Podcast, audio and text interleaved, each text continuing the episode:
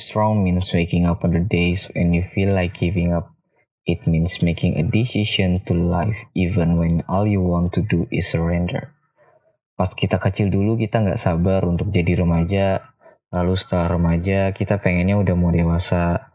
Tapi setelah kita masuki semester akhir, kita lulus, kita dapetin pekerjaan, kita mulai merasakan tantangan kehidupan nyata. Lalu kita mulai start to feel lost. Kita mulai khawatir hidup kita ini mau dibawa kemana. Terus kita bertanya-tanya apakah kita telah membuat pilihan yang benar. Dan kenapa hubungan dengan orang-orang yang terdekat rasanya berubah. Setiap dari kita rasanya mengalami dilema yang mengenai masa depan kita, mengenai apa yang harus kita lakukan atau bagaimana masa depan kita nantinya. Kita mulai merasa cemas dengan setiap pilihan yang kita ambil, bertanya-tanya apakah pilihan karir yang kita jalani sekarang udah tepat. Lalu kita mulai khawatir melihat progres kehidupan teman-teman kita.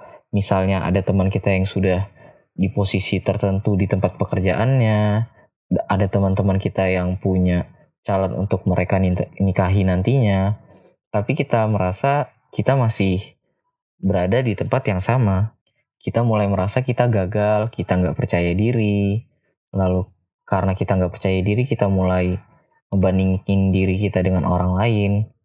Kita mulai ragu untuk melanjutkan hidup kita atau melangkah karena kita takut gagal walaupun kita tahu kita banyak pengen nyoba hal-hal baru. Lalu kita kehilangan teman-teman kita. Kayaknya teman-teman kita mulai berkurang. Mungkin juga sebenarnya kita mulai berteman secara kualitas bukan kuantitas. Banyak banget teman-teman kita yang kita sekolah, kita kuliah. Sekarang sepertinya teman-teman kita mulai ngecil dan kita mulai merasakan bahwasannya orang-orang ini yang sebenarnya ada buat kita. Lalu kita juga galau mikirin masalah percintaan, kita galau terkait komitmen kita. You don't know you should be dating around or try to find the one, and kita mulai menanyakan kapan kita nikah. Lalu kita takut ngebayangin masa depan kita gimana, nantinya kita tua gimana, kita takut konsep akan menjadi tua. Kita mulai mempertanyakan banyak hal di hidup kita, lalu kita belum bisa menemukan jawabannya. In the end, we feel need to escape somehow karena merasa tertekan dan segala macam pikiran dan tuntutan banyak hal di depan mata kita. Kita juga pengen settle down sih ya kan. Welcome back to Alinea dan kita kali ini bakalan ngebahas tentang quarter life crisis. Di sini aku sendirian aja, gak ada tamunya, so ya jika kalian berusia 20-an atau 20-25 tahun, bahkan lebih, dan merasa relate dengan kegalauan ini, mungkin kita lagi mengalami apa yang disebut dengan quarter life crisis. Jadi kita mulai pertama-tama pastinya tentang apa sih quarter life crisis itu. Quarter life crisis itu masa di mana kita yang berumuran 20 sampai 25 atau ada yang lebih sampai 30-an mungkin mulai merasa cemas, mulai merasa bingung, mulai merasa sedih dengan krisis kehidupan yang kita alamin. Karena mungkin kita sudah mulai memasuki tahap kedewasaan atau pendewasaan diri. Di fase ini kita mulai mencari jati diri kita untuk mempersiapkan masa depan kita. Gak jarang dari kita ngerasa bingung, stres, sampai tertekan karena banyaknya tuntutan di sekitar kita atau bahkan tuntutan itu dari diri kita sendiri yang pengen sebenarnya balik lagi tadi settle down atau berkecukupan bahkan atau harus bahagia. Kita mulai merasakan kita tertekan dan rasanya kita udah kayak pengen kabur aja dari hidup yang kita jalani sekarang. Sebenarnya di usia seperti kita ini masa-masa yang tanggung karena kita sudah bukan remaja lagi, tapi kita juga belum tua-tua amat karena kita masih pengen bebas, kita masih pengen seru-seruan. Tapi di saat yang sama kita juga mulai berpikir untuk menjadi lebih terarah, mulai berpikir untuk lebih bertanggung jawab, mulai berpikir untuk memikirkan ulang hal-hal yang kita waktu-waktu kita sebelumnya. Lalu kita berpikir kayak hidup kita ini buat apa sih? Di masa puncak kedewasaan ini kita mulai meninjau kembali masa lalu kita, apa yang telah kita lakukan, apa yang kita dapatin, gimana nantinya kehidupan kita di masa datang. Kita jadi takut nih sama masa depan kita juga yang belum pasti. Pikiran-pikiran kita nih jadi kayak dipenuhin banyak-banyak hal yang sebenarnya belum kejadian di hidup kita, tapi kita sudah mulai mikirkan kayak pekerjaan gimana, pekerja jadi apa, kondisi keuangan kita, keluarga kita, hubungan asmara kita, permasalahan hidup, banyak hal yang lain yang mengganggu pemikiran-pemikiran kita. Yang sebenarnya hal-hal itu belum kejadian. Buat kamu yang lagi dengerin ini dan merasa kok kayaknya aku lagi di fase ini, gak usah khawatir dan merasa tertekan karena kamu gak sendiri kok. Banyak teman-temanku atau banyak orang-orang di sekelilingku, bahkan aku sendiri pernah merasakan atau masih merasakan fase ini. Karena kita masih di fase di umur 20-an ini, kita masih mencari jati diri kita. Dan itu hal yang normal. Teman-teman kita yang kayak, teman kita udah tunangan, ada yang udah nikah, kita bosan dengan kerjaan kita, terus ditambah kita ngelihat story-story Instagram orang-orang atau media sosial lain yang kayaknya orang-orang itu punya hidup yang berkualitas. Jadi kita mikir kayak, kok enak banget ya hidupnya, kok aku gini-gini aja. Itu bisa jadi ngebuat kita jadi mikirin hal-hal yang sebenarnya gak perlu. Kita jadi cemas dan khawatir terhadap kondisi kita yang sedang kita alami sekarang. Kita mulai ngerasa, kita mulai punya tanggung jawab, dan tanggung jawab kita itu semakin besar. Ya mungkin itu benar, tapi kalau semua itu dipikirkan, dan itu bakalan ngebuat kita malah menjadi tertekan dan menjadi cemas sendiri. Kita mulai lebih banyak pengen traveling, pengen ngelihat dunia lebih luas, kita pengen memiliki kerjaan yang kita ingin-inginin, kita mulai menuntut diri kita untuk lebih mandiri, kita mulai untuk mempersiapkan kemampuan kita nantinya. Kita mulai mempersiapkan hubungan yang lebih serius dengan seseorang. Banyak rencana-rencana yang kita pengenin atau yang kita harapkan, tapi mungkin semuanya itu nggak berjalan mulus. Seolah-olah kayaknya hidup ini nggak 100% mendukung kita. Mungkin ini waktunya kita untuk berbenah diri dan berhenti ngebandingin hidup kita dengan orang lain. Kalau kamu yang lagi denger ini mulai merasa atau lagi ngalamin fase ini, aku mungkin cuma ngasih saran untuk kamu lebih santai ngejalanin fase yang kamu alami sekarang. Tarik nafas dalam-dalam, rehat sejenak mungkin. Kamu bisa kumpul dengan teman-temanmu, bisa jalan-jalan. Tapi kalau kamu memang malas keluar, kamu bisa nonton film, baca buku, nonton YouTube, dengerin podcast-podcast yang oke. Karena quarter life crisis itu nggak akan selesai jika kita hanya ngeratapinya aja. Kalau kita ngeratapinya aja, justru akan ngebuat kita berkutat pada kebingungan yang sebenarnya kita buat, ke kebingungan lain yang akan kita buat. Kita yang dalam fase-fase ini, fase-fase quarter life crisis ini, banyak dari kita yang mulai bingung karena kuliah kita belum selesai. Kita ngerasa kok kita nggak lulus-lulus, kok kita makin malas ya kuliahnya, atau merasa kuliahnya kayaknya nggak sesuai dengan jurusan kita atau passion kita. Tapi ketika kita belum lulus karena kita skripsi, aku saranin buat kita cepat selesaikan lulusnya atau istirahat sejenak untuk nantinya kita seharusnya bertanggung jawab dengan apa yang telah kita lalui di awal. Dengan janji kita di awal bahwasannya kita harus lulus. Cepat atau lambat itu kembali ke kita lagi, karena sebenarnya lulus cepat dan lulus lambat nggak menentukan kesuksesan kita. Lalu kita mulai buat yang pengen lulus, mulai pengen ngelihat jadwal kapan wisuda-wisudaan biar kita bisa ngejar kapan sih wisuda yang cocok tanggalnya buat kita. Atau yang udah lulus pengen lanjutin S2, banyak dari kita yang sudah mulai nentukan jurusan mana yang kita akan ambil nantinya, kampus mana, apakah kita mau pengen di dalam negeri aja atau di luar negeri. Lalu kita mulai mikirin biayanya dari orang tua, beasiswa, atau kita bisa biayai diri kita sendiri.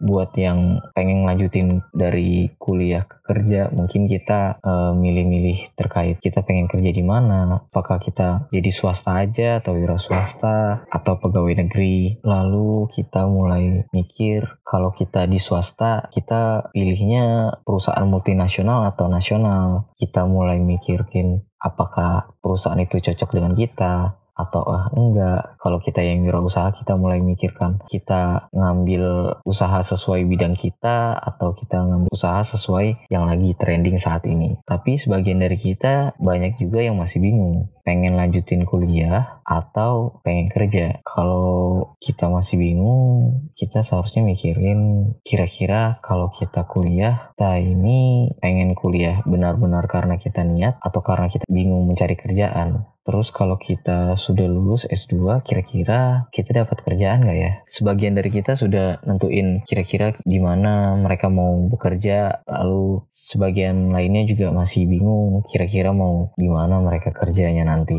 Lalu yang sudah kerja sebenarnya kadang-kadang masih bingung juga untuk yakin terhadap kerjaan yang mereka pilih sekarang. Karena masing-masing dari kita pastinya punya karir impian kita. Namun akan menjadi hal yang dilematik ketika impian kita gak sejalan dengan realita yang kita hadapin. Lain lagi dengan perkembangan zaman yang menuntut untuk selalu dinamis, kita dihadapkan dengan banyak banget profesi-profesi baru dan lowongan-lowongan pekerjaan baru yang dulunya itu nggak ada. Sekarang pilihan berkarir kita semakin luas, kita mulai bisa memilih banyak korporasi atau memilih banyak usaha-usaha apa yang kita akan jalanin, atau kita tetap menjadi apa yang orang tua kita cita-citakan, yaitu menjadi pegawai negeri sipil. Selain galau soal pilihan pekerjaan, kita juga yang udah kerja nih mulai galau karena kita mikir kayaknya kerjaan kita ngekang kita deh. Kayaknya kerjaan kita ngekang kita untuk bebas. Kayaknya kita ngerasa semakin banyak pekerjaan yang kita harus kerjakan, tapi waktu kita dan badan kita kayaknya kerasa capek banget dan waktu kita itu semakin berkurang. Quality time kita berkurang, kita kurang bertemu dengan teman-teman kita kurang bertemu dengan keluarga kita kurang bersosialisasi karena banyak dari kita yang merasa pekerjaan kita itu menguras banyak waktu dan tenaga kita. Lalu kita ngerasa kita mulai turun nih minatnya dengan kerjaan kita. Di sisi lain kita pengen harus bergerak maju, kita pengennya ngejelajahi hidup yang baru, kita pengen merasakan hidup di luar, kita pengen ngelanjutin hobi kita yang mungkin mendatangkan keuntungan, atau kita pengen kerja di luar kota, kita pengen kerja di luar negeri, atau banyak hal yang pengen kita lakukan dari dulu tapi belum kesampaian sampai sekarang. Lalu sebagian dari kita bukan yang ngebenci pekerjaannya, tapi mungkin sebagian dari kita ada yang senang banget terhadap pekerjaan yang sudah kita jalanin sekarang. Kita cinta banget deh dengan pekerjaan ini. Pokoknya hidup kita buat ini aja deh. Tapi mungkin di sisi lain, seharusnya kita mulai merefleksikan diri kita. Apa passion kita dan menimbang-nimbang apa keuntungannya dan apa kerugiannya apapun yang kita pilih dalam hidup kita ini.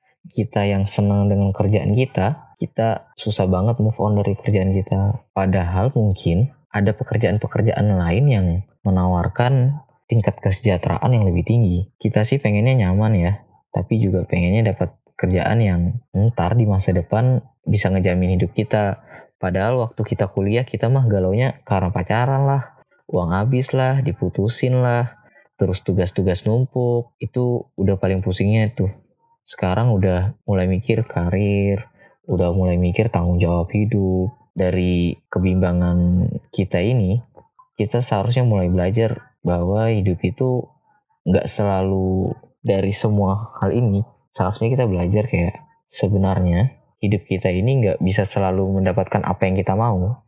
Ada kalanya kita harus merelakan hal yang kita sukai demi meraih pencapaian yang lebih tinggi. Karena di lain hal kita merasa kayak media sosial juga paling banyak berpengaruh. Media sosial juga bisa membuat kita yang mengalami quarter life crisis ini merasa buruk atau merasa tertekan karena kita ngelihat banyak foto-foto teman-teman kita yang udah wisuda, teman-teman kita yang udah dapat pekerjaan, teman-teman kita yang mulai tunangan, teman-teman kita yang mulai nikah. Banyak banget foto-foto itu yang disebar di Instagram atau di story Instagram, di Facebook, di Twitter, yang ngebuat kita mendefinisikan sukses itu sendiri. Kayaknya media sosial seakan-akan menggeserkan definisi sukses itu.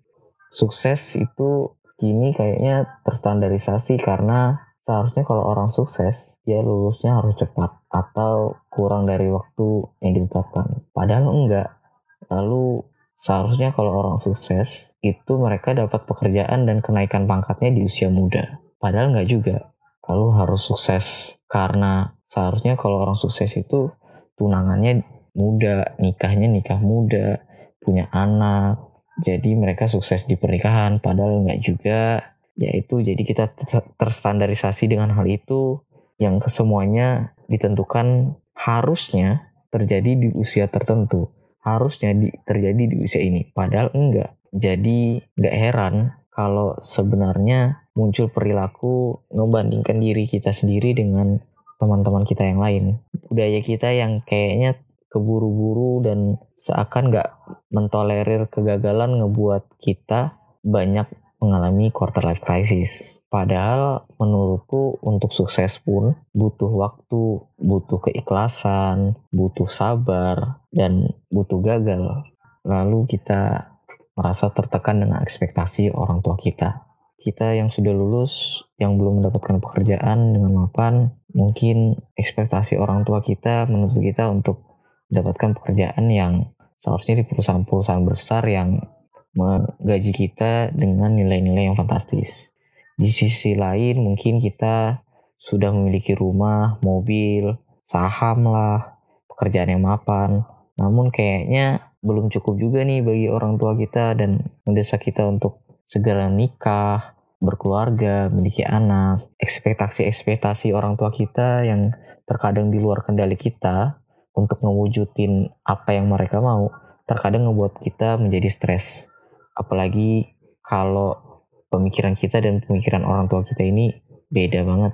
Misalnya kita masih ingin explore dunia ini, kita masih pengen traveling, tapi orang tua kita nggak setuju. Karena menurut mereka itu nggak rasional, itu abstrak, itu jauh lah dari kata mapan dan ngebuang-buang banyak uang. Mungkin karena perbedaan zaman, kadang-kadang jadi sumber kegagalan orang tua kita untuk memahami sebenarnya kita pengen hidup sesuai dengan zaman kita. Orang tua kita gagal memahami sehingga kita terkadang tumbuh tanpa adanya pembimbingan yang sesuai zaman. Karena ada gap generasi, gak heran jika masih banyak orang tua yang kemudian membandingkan antara penyampaian mereka dan kita di usia yang sama. Mungkin ada beberapa dari kita yang merasakan seperti itu. Lalu kita juga mengalami kebingungan atau kegalauan terkait jodoh. Menurutku orang akan datang dan pergi dari hidup kita. Kita pun mulai memikirkan bahwa kita butuh seseorang yang bersedia untuk bertahan, bukan cuma sekedar pacar, tapi kita butuh seseorang yang mau menjalani komitmen dengan diri kita untuk tetap beriringan, untuk tetap bersama apapun yang terjadi nantinya. Kita dihadapin dengan pertanyaan-pertanyaan yang mana pacarmu, kapan nikahnya, kok pacaran mulu, kapan nikah nih, gak nikah-nikah nih. Pertanyaan yang mungkin mudah kita jawab kalau kita punya pacar atau sudah tahu nih kapan kita nantinya akan nikah. Tapi gak sedikit dari kita juga yang masih bingung untuk menjawab pertanyaan-pertanyaan yang kayak gini.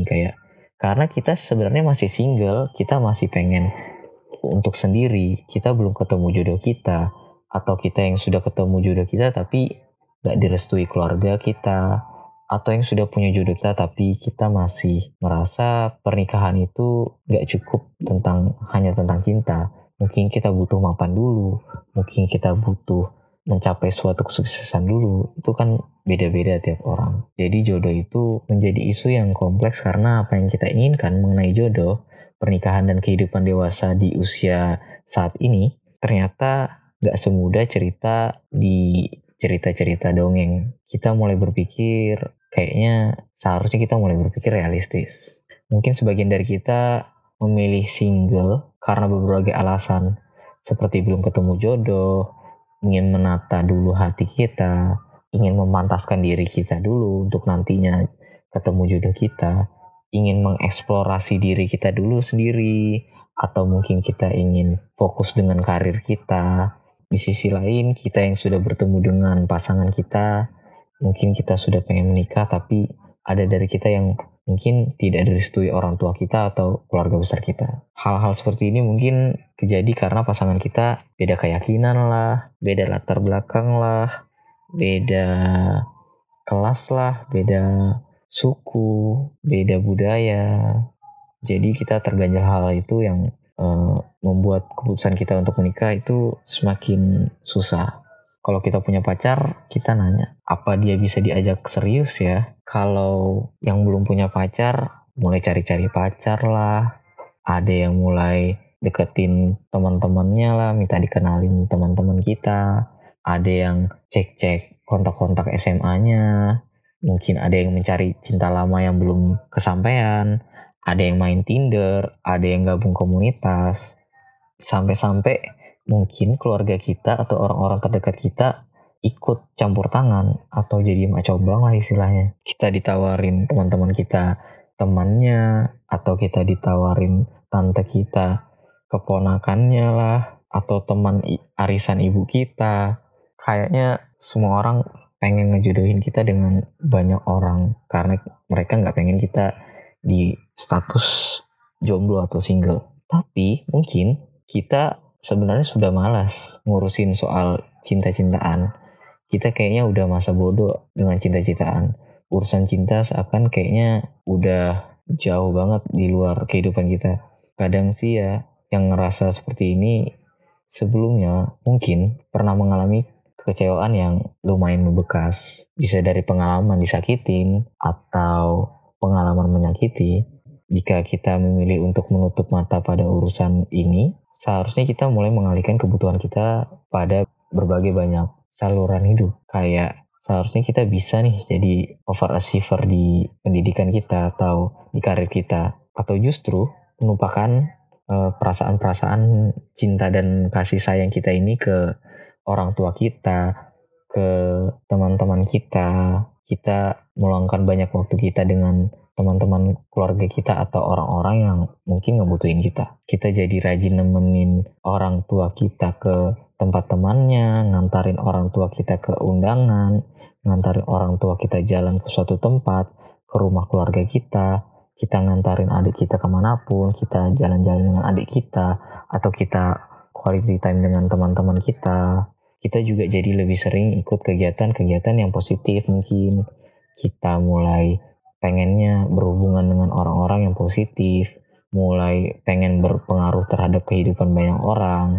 Di usia seperti ini sih seakan-akan jadi momen refleksi diri kita sendiri untuk bahwasannya cinta itu nggak melulu perkara kemesraan dua orang, tapi banyak kok sebenarnya jenis cinta itu dan kita bisa berikan dan kita bisa terima. Lalu tuntutan kita sendiri atau lingkungan kita untuk menjadikan diri kita lebih mandiri terkait keuangan atau finansial. Kita mulai risih dengan pemasukan dari orang tua kita. Kita mulai sensitif karena usia kita sudah selayaknya untuk hidup mandiri, baik secara materi, finansial, spiritual. Mandiri secara finansial itu seakan menjadi tolak ukur kesuksesan, kerja keras, harga diri kita, prestis diri kita.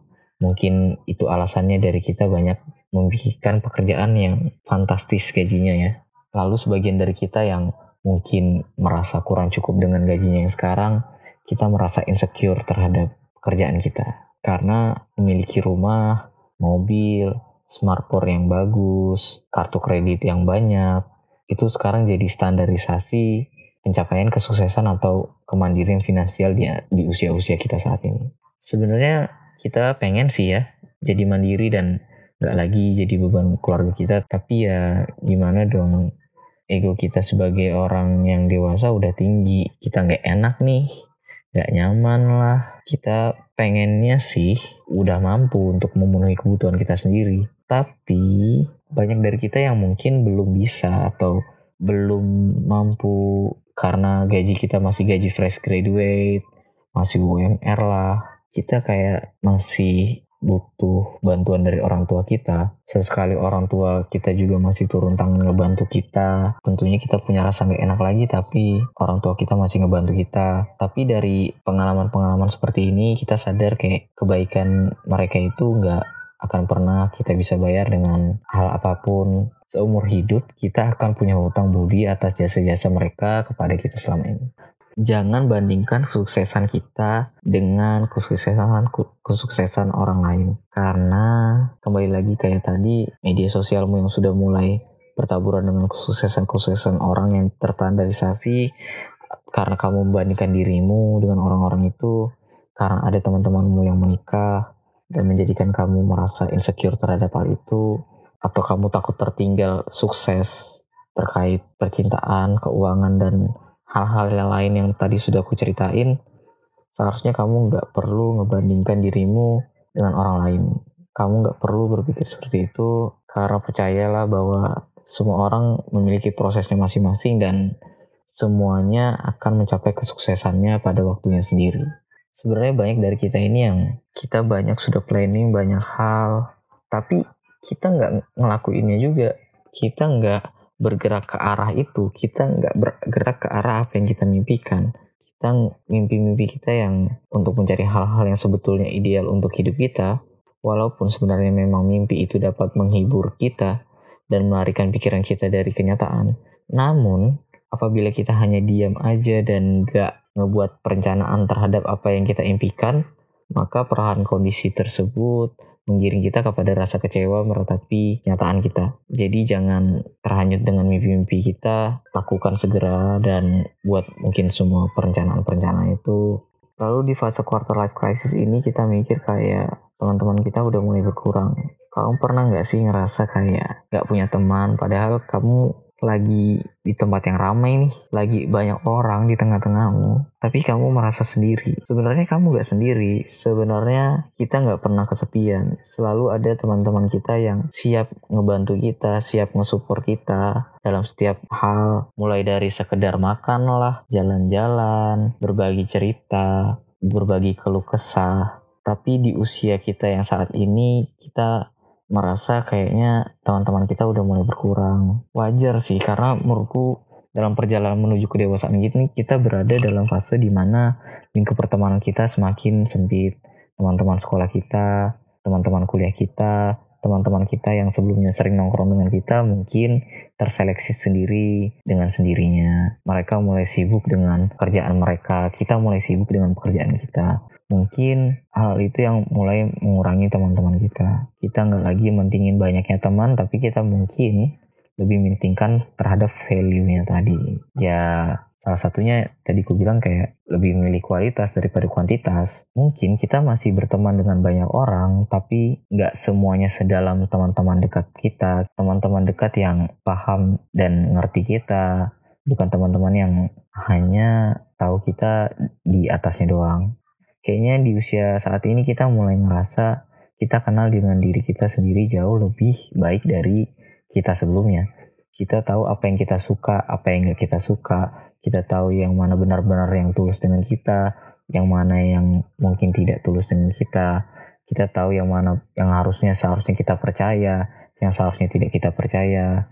Mungkin beberapa kali kita akan kehilangan beberapa teman kita, dan itu mungkin terasa berat, tapi perlu kita ingat kalau teman sejati itu gak akan pernah pergi dan akan selalu ada dengan kita walaupun kita dalam situasi apapun. Mereka yang pergi mungkin gak ditakdirkan dengan kita, dan kita harus sadar bahwa seberapa kuat kita menahan mereka, ikatan itu akan kelepas juga.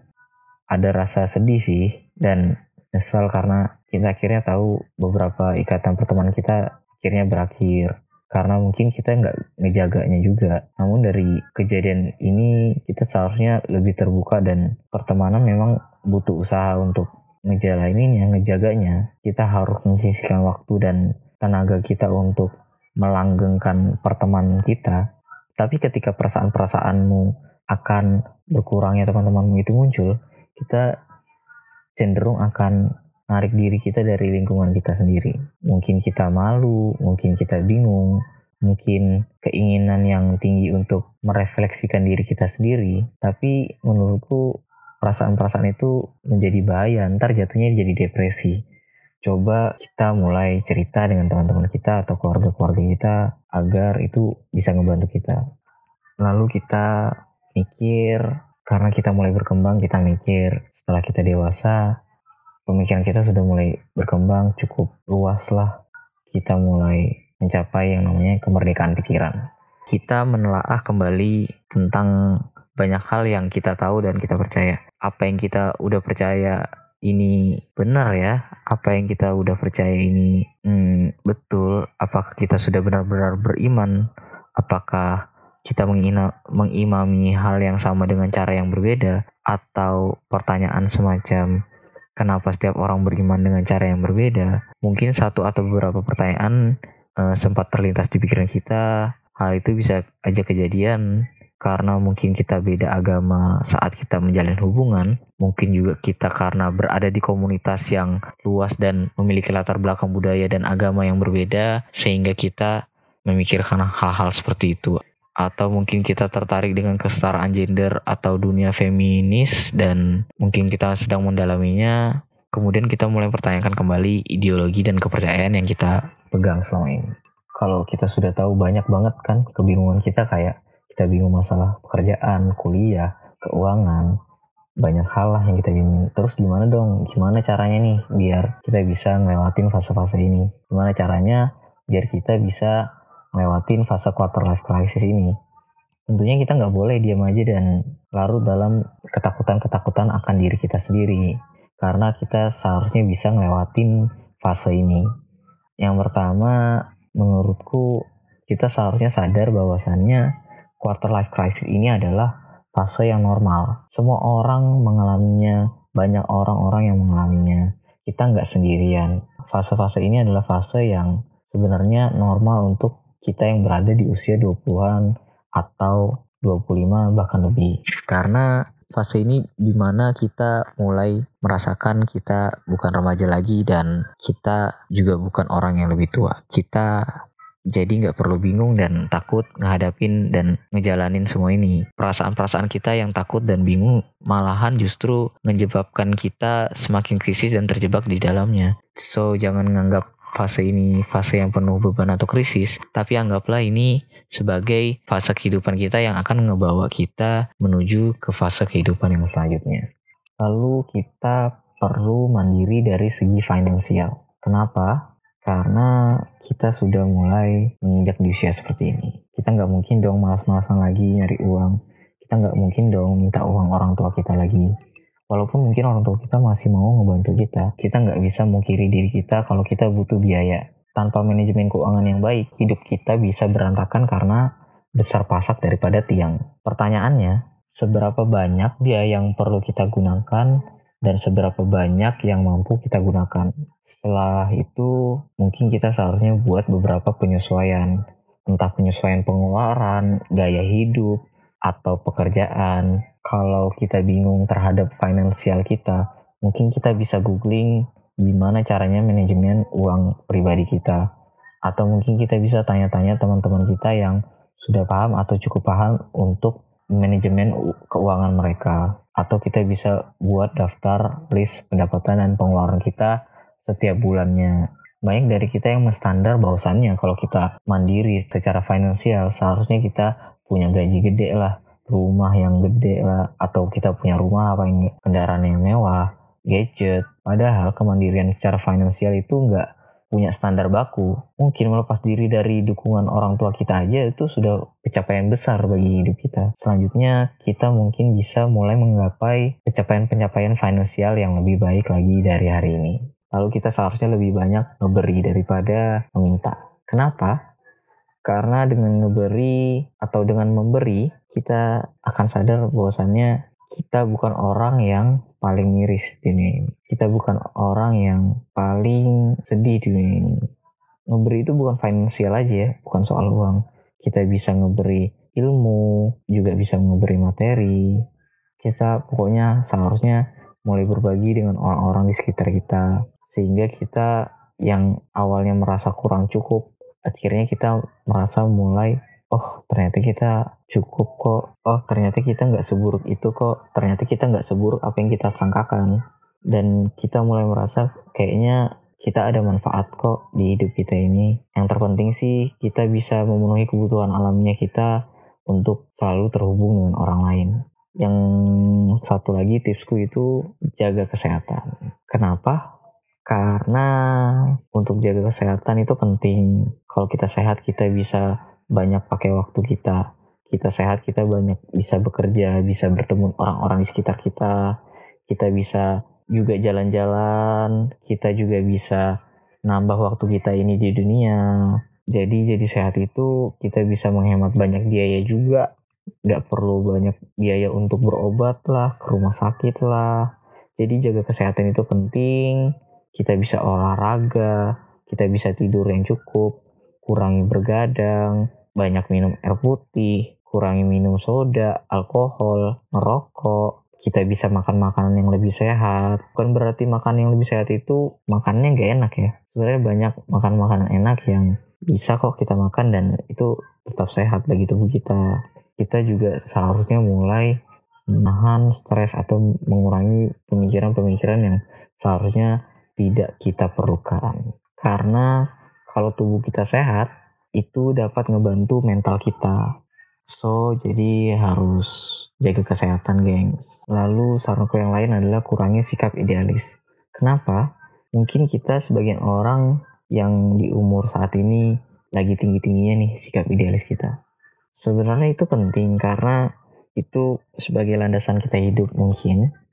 Tapi seharusnya kita nggak harus terus-menerus ngejunjung tinggi idealisme kita. Kenapa? Karena saat kita berada di dunia kerja, banyak orang-orang yang memiliki ide dan pemikiran yang berbeda dengan kita. Ketika kita di dunia kerja dan kita idealis, mungkin kita akan mengalami benturan-benturan dengan beberapa orang yang tidak sepemikiran dengan kita tadi. Lalu, jangan berekspektasi tinggi. Kenapa? Mungkin waktu kita kecil dulu kita sudah punya angan-angan gimana kehidupan kita nanti dewasa. Saat kita tambah umur kita merasakan sebenarnya jadi dewasa itu nggak semudah itu. Well, kenyataannya memang nggak jarang dari kita bertentangan dengan harapan atau keinginan kita.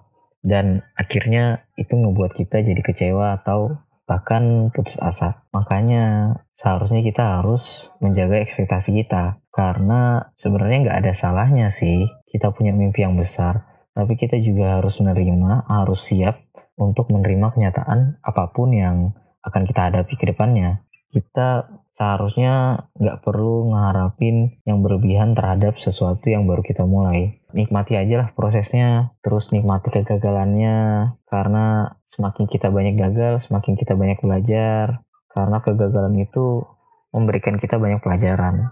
Lalu yang terpenting, jangan ngebandingin diri kita dengan orang lain. Don't compare yourself to others. Ngebandingin diri kita tuh, itu tuh ngebahayain diri kita sendiri karena kita merasa seharusnya kesuksesan kita itu berbanding lurus dengan kesuksesan orang lain. Gak bisa seperti itu. Mungkin kamu masih di chapter pertama, mungkin dia sudah di chapter 20.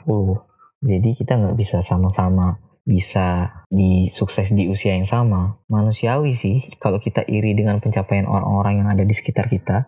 Tapi kalau kita iri-irian terus, itu memperburuk kondisi diri kita sendiri. Percaya aja kalau sebenarnya semua orang itu punya zona waktunya masing-masing, dan karena kita tiap orang pas lari itu beda-beda jalurnya, dan rintangannya kita juga pasti nggak sama kan. Jadi dijalanin aja sih. Mungkin kita jauh tertinggal di belakang teman-teman kita, lalu kita merasa kita kurang percaya diri terhadap itu.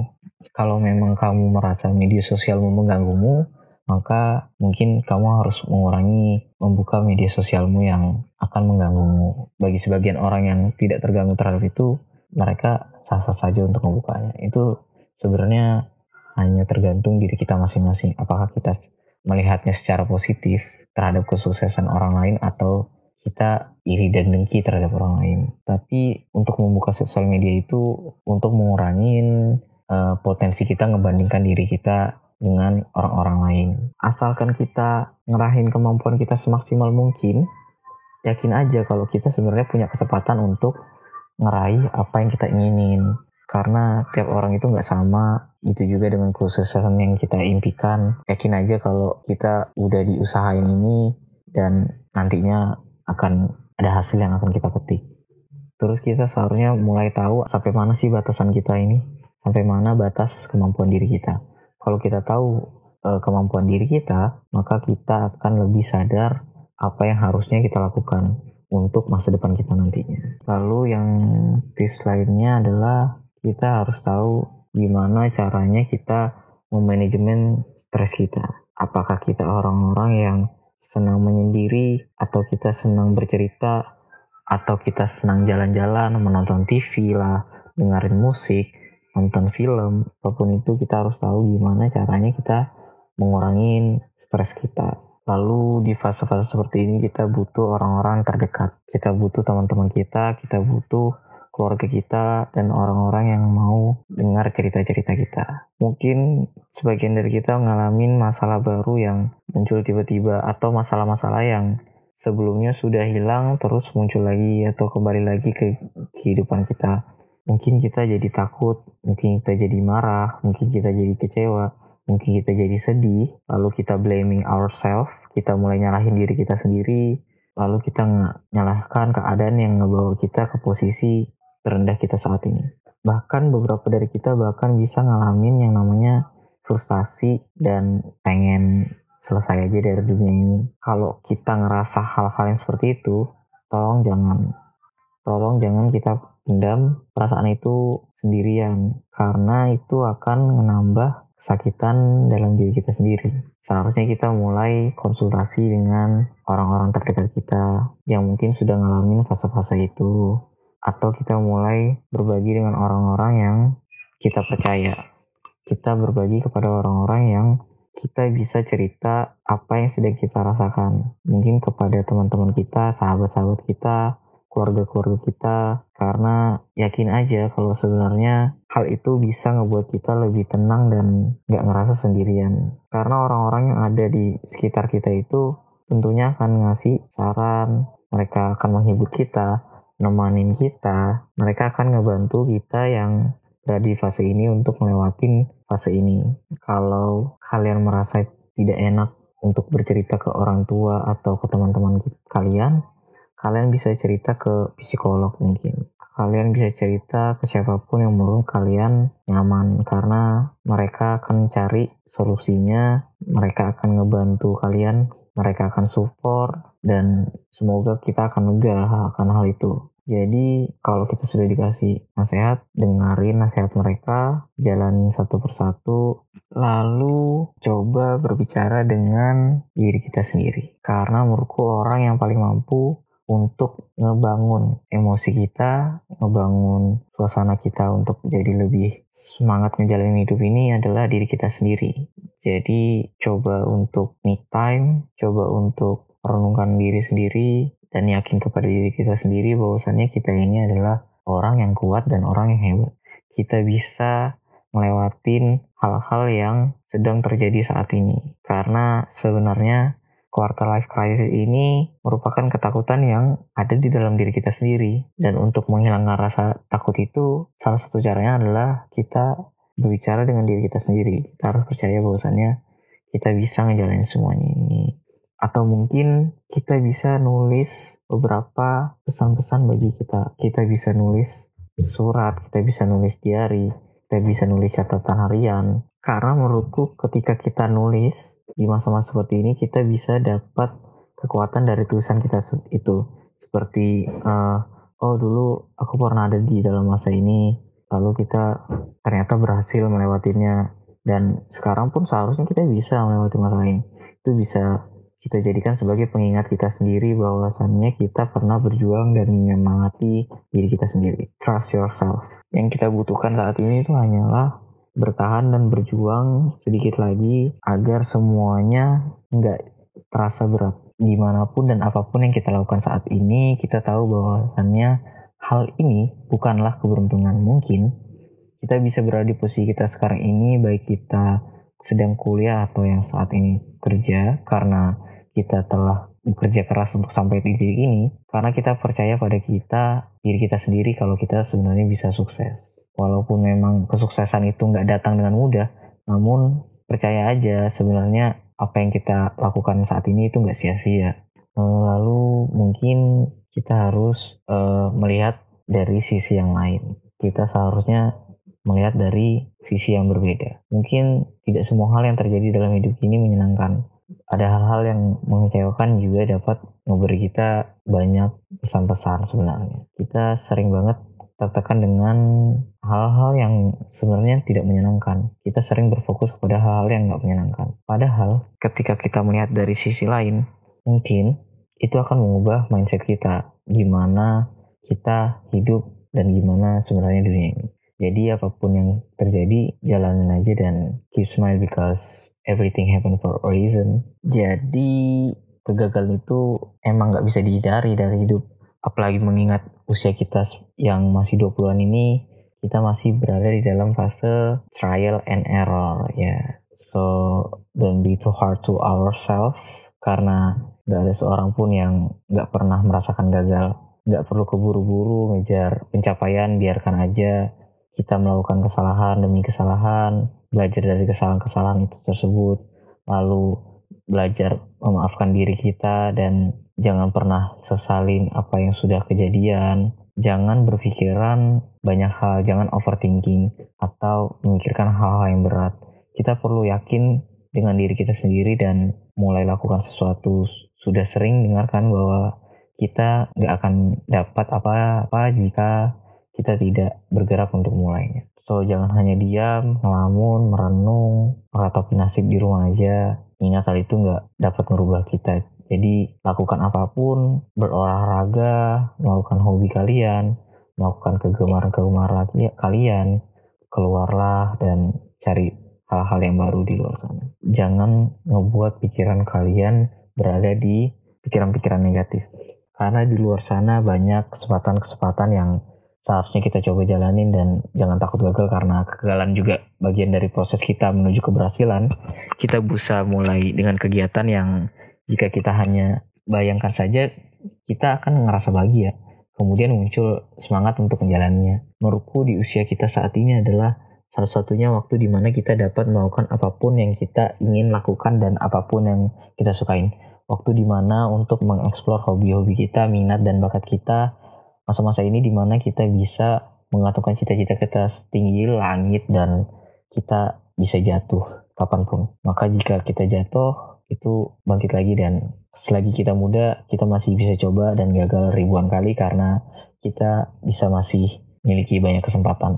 Jadi di umur saat ini berusahalah untuk terus gagal dan belajar. Lalu kita seharusnya sadar banyak orang di sekitar kita yang sayang dengan kita, banyak orang-orang yang di sekitar kita yang cinta dengan kita. Salah satu hal yang paling penting yang untuk menjaga diri kita ini tidak berada di zona terendah hidup kita adalah dengan merasakan bahwasannya banyak orang-orang di sekitar kita yang sayang dengan kita, karena untuk memenuhi salah satu kebutuhan kita adalah terhubung dengan banyak orang. Walaupun sebenarnya gak semua hubungan itu perlu dijalanin atau dijaga, karena beberapa hubungan mungkin toksik.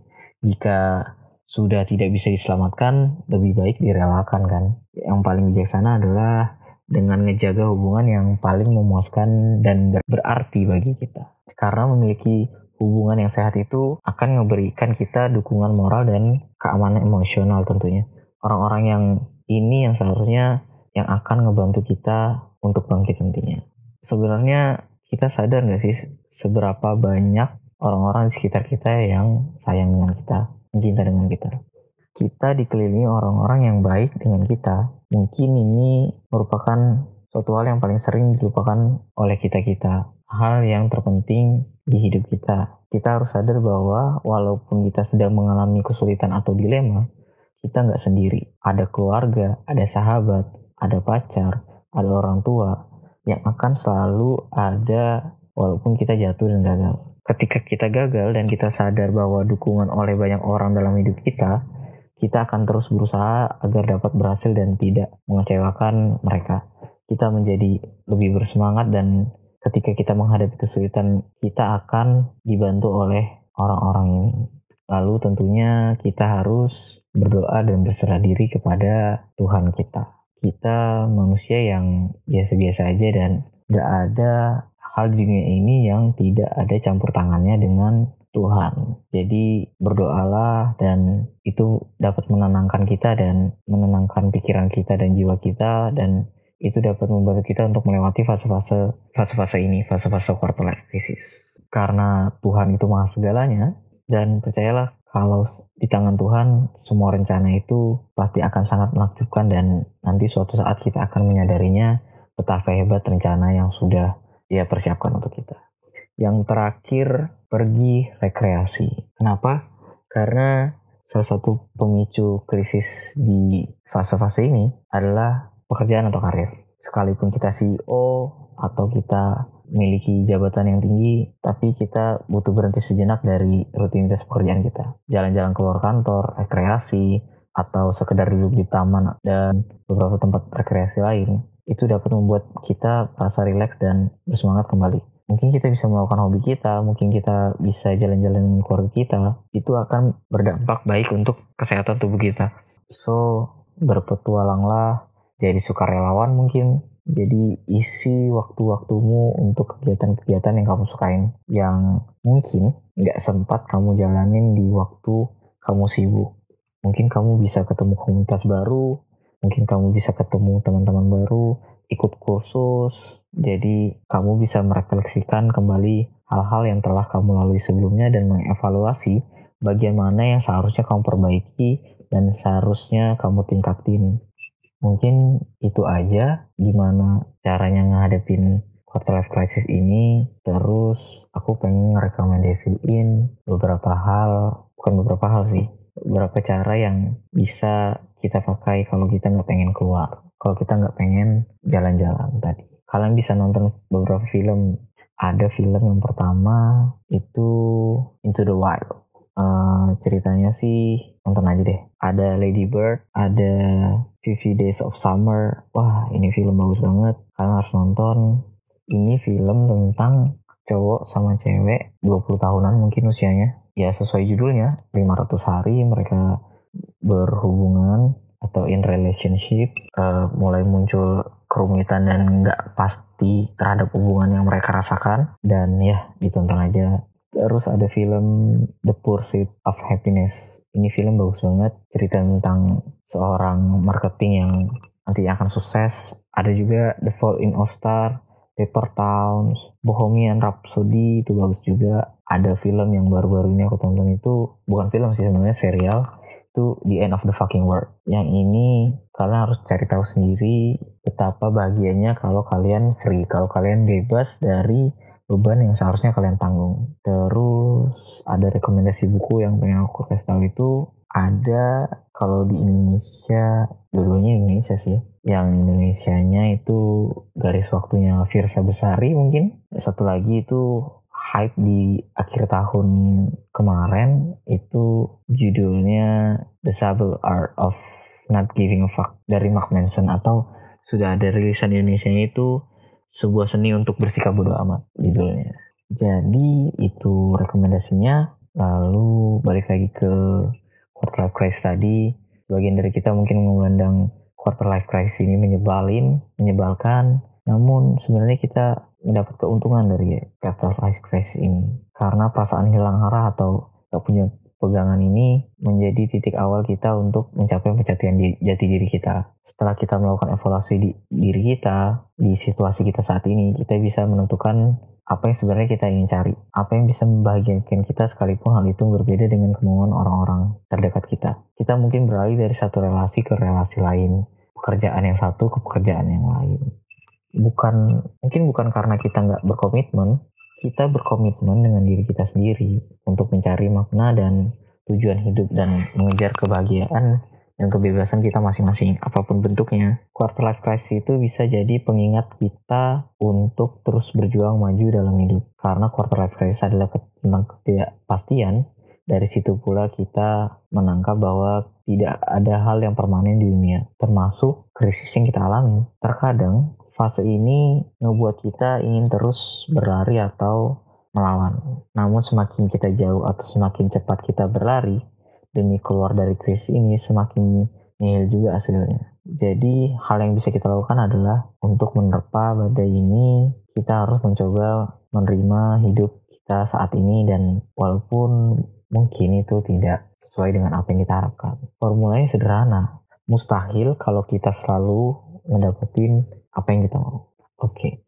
Jadi kesimpulannya, teman-teman kita mulai berkurang. Kita mulai pengen traveling banyak hal. Kita mulai lelah dengan pekerjaan kita. Tapi semua orang harus terus berjalan. Jadi nggak perlu khawatir kalau hidupmu akan jadi nggak bermakna. Baik pertimbangan yang harus kita ambil Mungkin gak sedikit pula impian yang harus kita korbankan. Berhenti ngebandingin diri kita dengan orang lain, itu ngebantu kita buat jadi lebih baik. Jadi bangga aja dengan proses yang sedang kita jalanin dan kemajuan yang kita raih. Beri penghargaan sedikit kepada diri kita sendiri karena sudah berhasil mencapai titik tertentu atau titik saat ini, sekecil apapun itu. Mungkin semua itu terlihat belum sejalan dengan impian dan ekspektasi kita yang sudah kita capai, yang sudah kita impikan. Lalu tetap bersyukur atas apapun yang sudah kita capai saat ini. Jangan terlalu keras terhadap diri kita sendiri. Hargai aja prosesnya. Semua nggak datang dalam sekali waktu. Tetap berusaha, tetap berproses. Yakin aja dengan diri sendiri lagi. Karena sebenarnya kita nggak perlu takut. Percaya aja, semua orang pasti ngerasakannya juga. Dan fase ini mengantarkan kita kepada sesuatu yang lebih besar nantinya. Suatu perjalanan hidup yang akan lebih besar nanti. Kita harus sadar bahwasannya hidup ini dipenuhi berbagai banyak berkah dan berbagai banyak hal-hal yang indah. Kita perlu lebih sadar dan mengapresiasi orang-orang di sekitar kita. Karena tanpa orang lain, kita tidak akan menjadi diri kita sendiri. Minta nasihat dengan orang-orang itu. Orang-orang yang lebih berpengalaman mungkin. Orang-orang yang lebih bijaksana, jangan mudah menyerah, tetap semangat, tetap tenang, menggunakan kepala dingin, prioritaskan untuk mengerjakan hal-hal utama yang penting. Kerjakanlah itu satu persatu, jangan langsung seluruhnya. Lalu kita bisa mulai bertanya lagi kepada diri kita, perihal sebenarnya apa yang kita ingin dari hidup kita ini. Badai pasti berlalu, begitu juga dengan apa yang kita rasakan saat ini. Nggak apa kita sekarang belum tahu apa yang kita inginin, nggak apa kalau kita merasa lost, nggak apa-apa. Setiap orang memiliki alasannya untuk mengalami hal-hal seperti ini. Nggak apa-apa kamu marah, nggak apa-apa kamu bingung, nggak apa-apa kamu cemas, nggak apa-apa kamu sedih, asal kamu bisa kembali ke dirimu lagi. Karena kamu seharusnya lebih mengenali dirimu lebih dalam lagi. Kamu perlu mengenali dirimu seutuhnya. Apa yang kamu inginkan, apa yang membuatmu bahagia, dan apa yang kamu yakini. Berfokuslah kepada apapun yang membuatmu berprogres, bukan hal-hal yang membuatmu stagnan, diam di tempat. Kamu boleh merasa bingung, kamu boleh merasa galau, kamu boleh merasa kecewa, kamu boleh marah, kamu boleh takut, kamu boleh khawatir, tapi jangan stuck di dalamnya. Karena kamu seharusnya harus bisa melewatin semua ini. Karena kita semua bisa melewatin fase ini dan menjadi pribadi yang lebih baik dan lebih bijaksana dalam menjalani hidup. So, chill aja. Mungkin ini cuma cara Tuhan mendidik kita biar jadi lebih baik nantinya. Jangan takut untuk berubah. Kita mungkin akan kehilangan sesuatu yang baik bagi kita, tapi nantinya kita akan mendapatkan sesuatu yang lebih baik lagi dari apa yang telah hilang. So yeah, in the end, just let it flow and enjoy the ride. Bye.